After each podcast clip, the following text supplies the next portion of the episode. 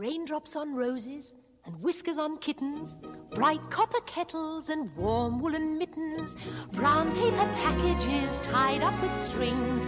These are a few of my favorite things. Favourites is the name of the segment. We're speaking today to a music legend, not just any old music legend, because there's many of them around, but one of the all time greats with uh, such a long career, Russell Morris. Hello to you. Simon, hello to you. How are you? I'm very good. I was I was thinking of putting in the intro when I uh, I was because you always wonder how are you going to start? What's the first thing you say? And I was going to say there's only one drawback with Russell Morris, and that is he hangs around with this seedy guy who owns ventriloquist dolls. Oh, it's very sick. It's very sad. I remember going around there one day and they were seated because they had a little side dining room. They were seated at the table, and I said to Darren, why, why have you got them there? He said, oh, it's, it's good. And Kathy said, it's creepy. I hate it. She said, I hate those things. yes. Darren James like, in his ventriloquist Yeah, they look like dolls. Chucky. Yeah. They, yeah, Darren James. They, they, they just all look like something out of a horror movie. They, they do. They're, they're hideous. I talk to people about it and they go, but you know, what do they look like? And I showed them the photo of Derek. There's Derek and Eric. Yes. And they go, "Oh my God, I couldn't have that in the house." uh, well, Darren sent me a photo of the two of you with the vent dolls, and it's the sort of thing I I thought I'll tuck that away. That could be good blackmail one day. You don't want uh, that photo getting. It will be. Yes, exactly. uh, now, Russell Morris, uh, the the astonishing career you've had, um, and I, I, don't, I don't want to go over like you would have talked about the real thing so many times in your life. You probably you probably get a little bit over it, but I I can't help but wonder how it all started for you. Where was where was that first point in Russell Morris's life where he's gone? I think music's the way for me. Well, what happened? A band, some friends of mine, their singer was poached by another band, and they said to me one day, "Well." Will you sing with us during the Christmas holidays? And I said, well, yeah, okay, I'll just do the holidays. And they said, we'll get another singer after that. And I joined the band and uh, I just really loved it. And uh, then we recorded a single and it did pretty well. And I thought, this is not too bad. So I ended up leaving. I was at Swinburne at the time doing a diploma and I ended up leaving Swinburne with the thought that I would go back in four years' time when I was much too old for the music business and that it moved on from me and I'd go back and finish my education. It's, what was what was the uh, the degree you were doing? What was the course? Uh, economics and accountancy. Oh, terribly, terribly uninteresting. Well, if I had if I hadn't gone through and passed, I probably would have been in jail now. So, because I, I am shocking with, with figures, and my, my accountants cannot believe that I ever did anything remotely uh, accounting. They said you are just the worst. Are, are you one of those? Are you one of those people who turns up at tax time with a shoebox full of crumpled receipts? Well, I don't even keep receipts. Oh, no. I, I, have to try and do everything on a card these days because I've I've been so bad in the past of losing everything. So yeah. I have to put on a credit card to make sure that it's, it's, it's, accounted for and things like that. Oh, then it's your accountant's job to go through and say, I think this is deductible. And then I'll go through my my checkbook and go, well, there's money you paid out here. What did you pay that for? And I go, I don't know. I can't remember. Oh, you know, so yeah, I'm. I'd be in jail if I was an accountant. Oh, that's wonderful. Now, so so you you say you, your friends just asked you to sing, so you must have eh, been aware at least that you had a, you know a good voice, good enough to crank out a number or two. No, not really. I um I was um Gaylord Focker in in my family, you know, the uh, Meet the Fockers. Oh yes, yes. That movie. Um, my grandmother and mother were immensely proud of anything I did. I was always the kid that was picked last. You know, when they're trying to pick a team at school in the in the playground. Yeah. I was always the last one standing, and I, by default, I would go to some reluctant captain who really didn't want me in his team anyway. Yeah. Oh. But I always tried. I was one of those guys that tried 120 percent. And at the swimming, if I ever won anything, like uh, the egg and spoon race, and I got a ribbon, my grandmother and mother would pin it on the fridge, and all my aunties and everyone that would come around and they'd say, "Look what Russell won! Look what he did!" Blah blah. Uh. So I never had the fear of failure. So I I knew I was a failure, but I still didn't have the fear. I knew I knew that they were they were they were trying to bolster me up, but I knew I always knew that if I came back, they weren't going to go. You could have done better. What is wrong with you? What? I always knew that I would always be yeah, unconditional sort of acceptance and love. Oh, nice. So when the guys said, "Can you sing? Do you reckon you can sing?" and because I'd sung at a couple of parties, and I said, "Yeah, I reckon I can do it," and that was it. I just, I just, not knowing whether I would be any good at it, but I, I, I just decided to do it. Yeah. So, what year would that have been roughly? 68 or 67, I think. Yeah. Right. Okay. And uh, well, it wasn't long after that that all of a sudden you're top of the charts and you know a major star. Yeah. That, well, those things are serendipity, and I think they're just uh, the the odds of the, those things happening. Sometimes are so great, and that, when they do happen, it's like, how did this happen? How did I end up finding a guy who was a road roadie for a band who happened to see me perform at a uh, surf lifesaving club because the band felt sorry for us and put us on for one set, and all the people in the in in the uh, down at Anglesea Lifesaving Club uh, were mostly my friends, and they all went started cheering and going crazy. And that person that was the roadie for the band said, the, the group, and he'd been driving them crazy. Can I manage it? Can I produce your records? No, you're just a friend. It was Ian Meldrum. Oh wow! And Ian Meldrum approached us and said, "All right, I'll get these young kids." So he said, "All right, can I produce your records? Can I get you a record deal?" Can I? and we naively said, "Yeah, let's go." And the odds of that happening were absolutely astronomical. How do you pick a person off the street that's going to turn out to be one of the greatest record producers yeah. this country's ever had? It was just one of those things, yeah. If he wasn't there that day to see you perform, he might not have been who he uh, is. Countdown may never have happened, and you might have been an accountant uh, in jail. Wow, that's that's that's exactly right. Yeah, all those things. It's those sliding door moments that you seem to have no control about. It's like my favourite saying is, "We're a bunch of marbles in a in a bucket tipped out at the top of the hill." Yes, we're going to get to the bottom of the hill, but who knows how? Yeah. Sometimes we'll end up in little eddies and flat bits, and we'll roll over bits and yeah, but you'll always get to the bottom of the hill, but on the way, the adventure. Yeah, yeah that is amazing. Um, now, now, the huge success, uh, the, the and in in later years, by the time I was sort of on the scene in radio, you were doing the thing with um, with uh, Ronnie Burns and Daryl Cotton. Um, and that was that, that was a, a, great time. But in between, and, and, from there, of course, went on and had you know, again major success. But there, were there lean times in the middle? Because I sort of think of like Kiss at the moment, about to play the MCG Grand Final. They um, they uh, were huge in the seventies, but then they had that whole period where no one wanted to know them. They did, came out as Kiss unmasked to try and get attention, and uh, and then nothing, and then all of a sudden they're flavour of the month again. It, it, there's never a, there's never really a straight line, is there, in a music career? There's the highs and lows. No, yeah, it's the old saying: you're either the rooster or you're the feather duster. Oh. And you often, if you can't take being the feather duster, you shouldn't be in that in that business.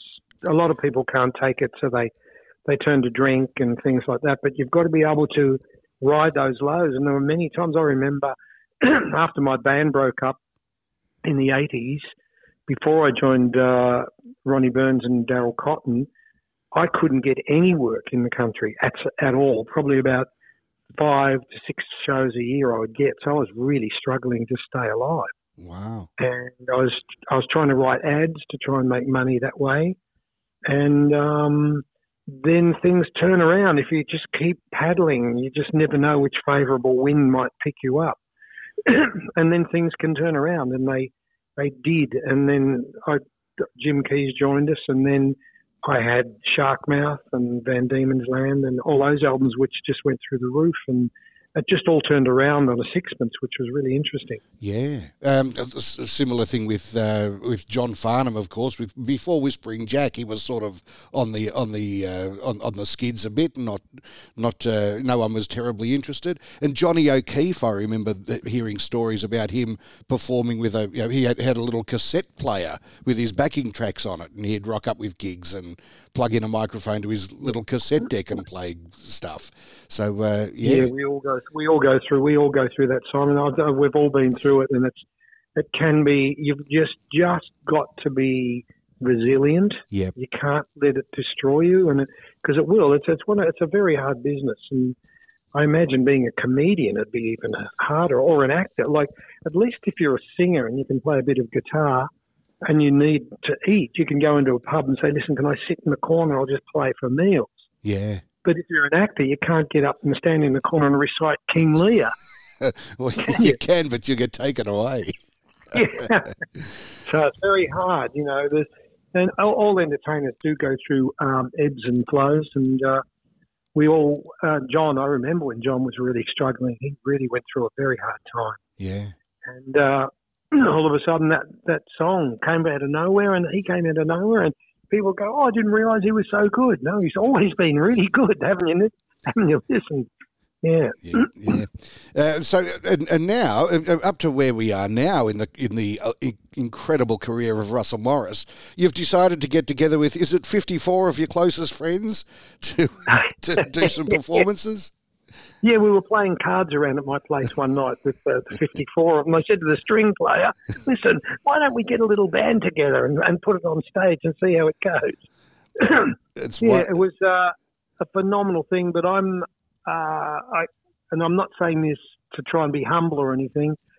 I'm the conduit that it comes through. I get up there and sing, but the star of the show to me is David Hirschfelder's arrangements. They are stunning. They, they just, to go to the show is worth it just to go to hear what he does to the songs. It's just fantastic. Well, I, I was uh, flicking through the album, having a bit of a listen, because there's an album uh, that is coming out uh, 6th of October, I understand, is the release date, um, which is of these, these concerts which you're doing with the 54 piece orchestra. Um, and I, I love, like, just flicking through, I, I heard this from uh, Mr. America.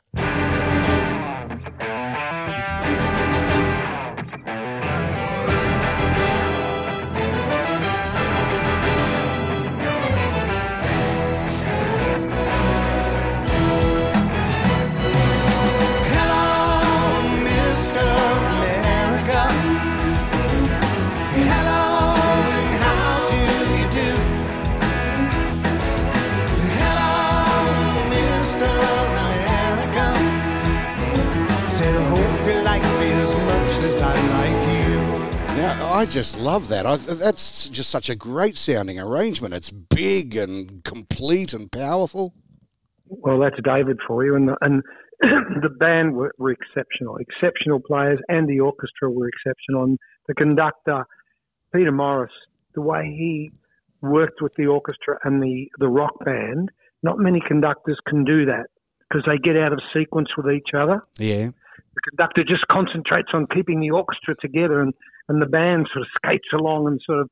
Uh, but he was just absolutely fabulous, and it, it was a, between Nick Pringati and uh, Jerry Pantazis, the three of them were the triangular anchors of that band. Jerry is the drummer, and Nick is the musical director in the band, and Peter Morris was the um, conductor, and the three of them worked so well together. Unbelievable if if you listen to that album, they're like they talk about live albums and how, and one of the greatest live albums of all time. Um, not that I'm belittling it because I love it. It's one of my favourites. Is Till Hell Freezes Over.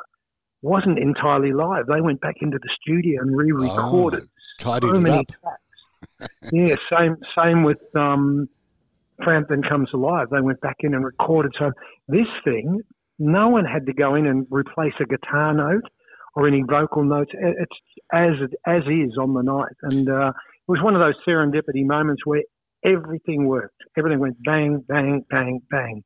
So, it was so, such so, a privilege. So that, that, that was a concert that you did. Uh, how long? How long ago? It was only fairly recently, wasn't it? About four months ago, was it? Yeah. Uh, in um, uh, July sometime. See, isn't it? fun? It's, that's great when you're having fun. You just can't remember anything. Time flies. July? Yeah. yeah. Um, uh, but uh, so you're re uh, retouring, doing it all over again. Um, 30th and 31st of October, Hamer Hall in Melbourne. Then you're off to Perth for the uh, Crown Theatre in November. Also, Festival Theatre in Adelaide.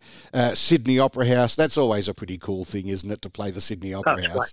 Yeah. It is. You always, you always have to pinch yourself. Um, it, it's lovely to be there. One of the iconic buildings or architectural structures in the world. So it is lovely to actually stand on that stage and perform. Yeah. Is it is it nice inside? I've never been inside. Is it nice inside, or is it, you know, is it a bit run down and, and it's only living on reputation, or is it st- is it a great place? Oh no, it's lovely. It's Oh, lovely nice. inside. Everything's really nice, and all the dressing rooms are beautiful. You, they're all along the side with long, long windows that stretch along, and you and you look out on the um, Sydney Harbour Bridge. Oh, nice. It's just it's fabulous. It really is a fabulous spot, and it's uh, yeah a great honour to be there, and um, it- it's great iconic Australian uh, uh, design and architecture. Yeah, well, not not that an Australian designed it, but Uten did it or whatever his name. I can't remember. his name. How do you pronounce his name? yeah, I, I don't know. Uh, yeah, I think. Yeah, yeah. Oh, him. Unbelievable, unbelievable, so foresighted. Yeah. Uh, now, just apropos of nothing, I've also wanted to just play a little bit of this because I just love this song.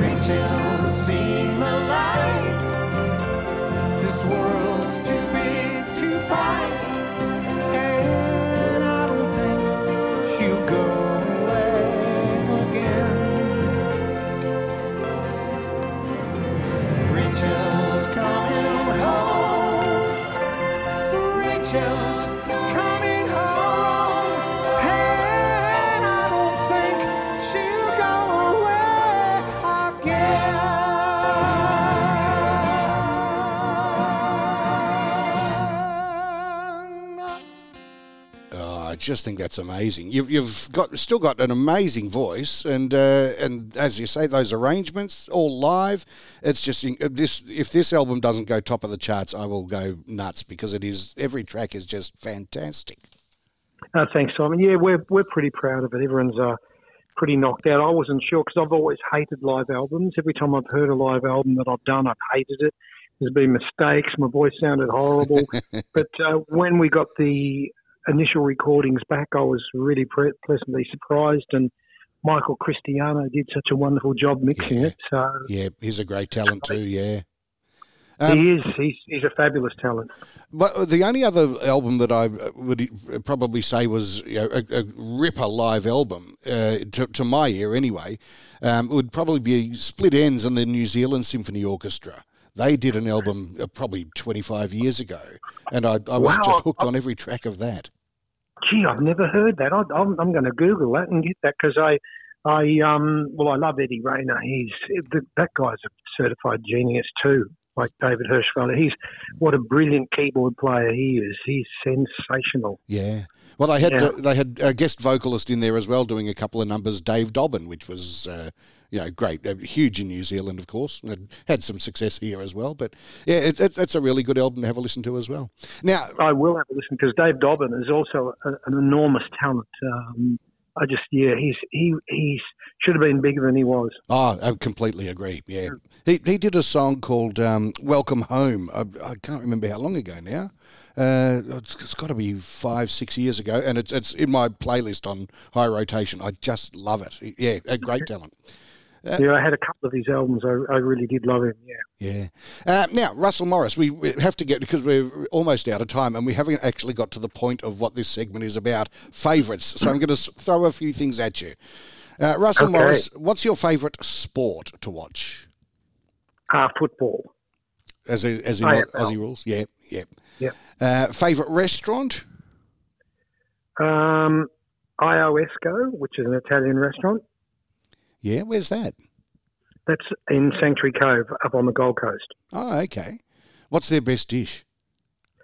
Uh, I love their flounder. They have a wonderful flounder. and They also have a, a Moreton Bay bug linguine, which is incredible. Oh, nice. Yeah.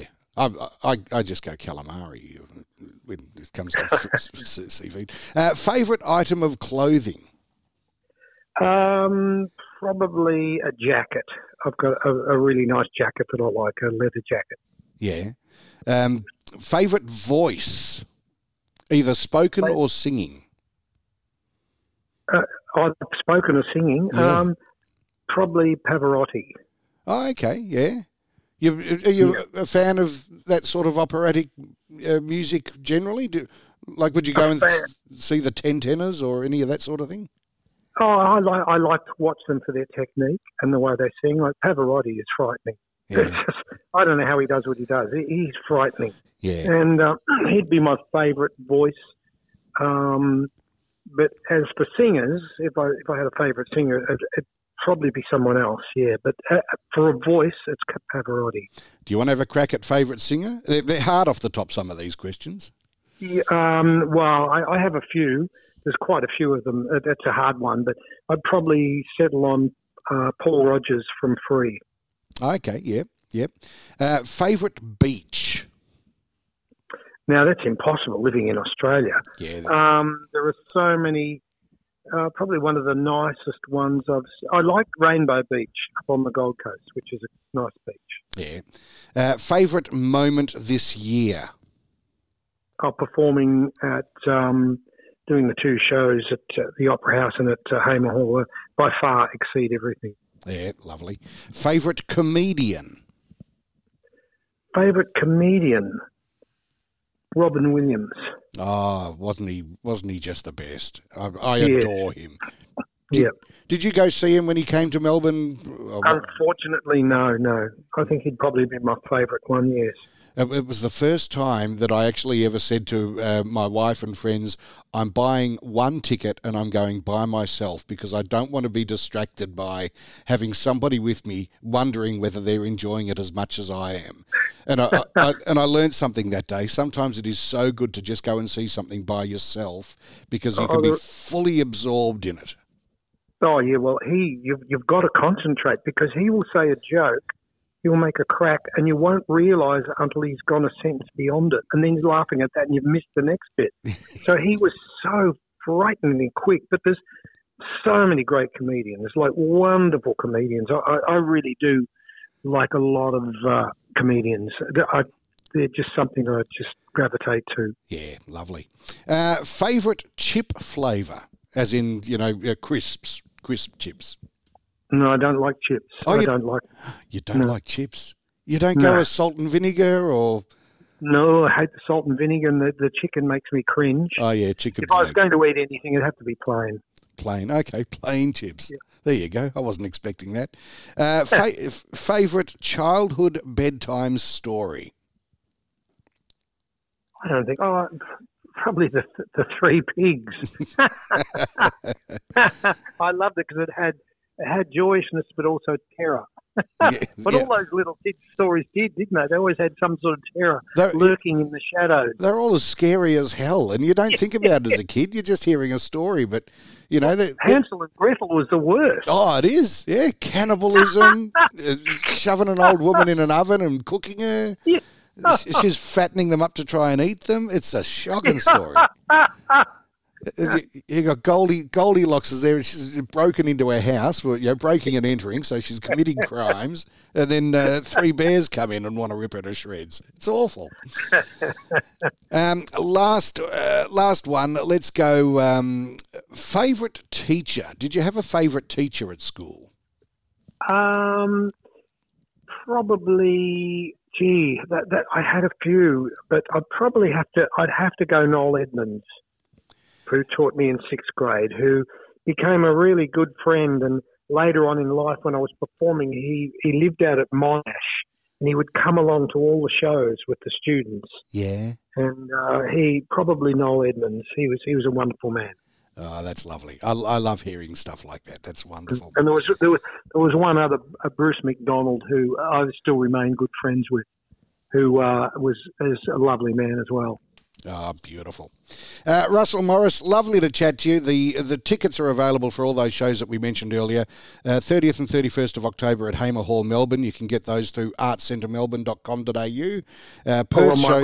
website. Oh, it's Yeah, I'm sorry. I'm, yeah, russellmorris.com.au. oh, well, that's easier. Just go The straight there. there too. Yeah, Oh, the album's on there as well. Yeah. Okay, cool. Is, is it being released as a physical CD for old school people, you know, who, who like to still have a, a physical uh, device, or or is it all streaming nowadays? Oh no, I wouldn't have anything else but physical. I, I see. I'm the I'm one of those guys that still buy books. I like Oh. to have books and read them and write in the in the columns and things like that. And I have to. If I buy an album, I never listen to it by streaming. I want to hold it. I want to have. I like the tactile nature of being able to hold it and look at it and open it and look at the the notes and things like that. I'm not interested in streaming at all. I don't like it. Uh, and, and tell me you've, you've still got a record player in your lounge room and you love the vinyl. Yes, yeah, the vinyl's fabulous. Yeah, Yeah, it's got a different sound. Yeah. Yeah, beautiful. Uh, Russell, lovely to uh, chat to you. Thanks for uh, spending some time with us. And uh, and as we say, tickets available, russellmorris.com.au. Get to it. And thank you very much for your time because if you don't put me on there, everyone thinks I'm dead. So it's great. That people can still hear me. Thanks.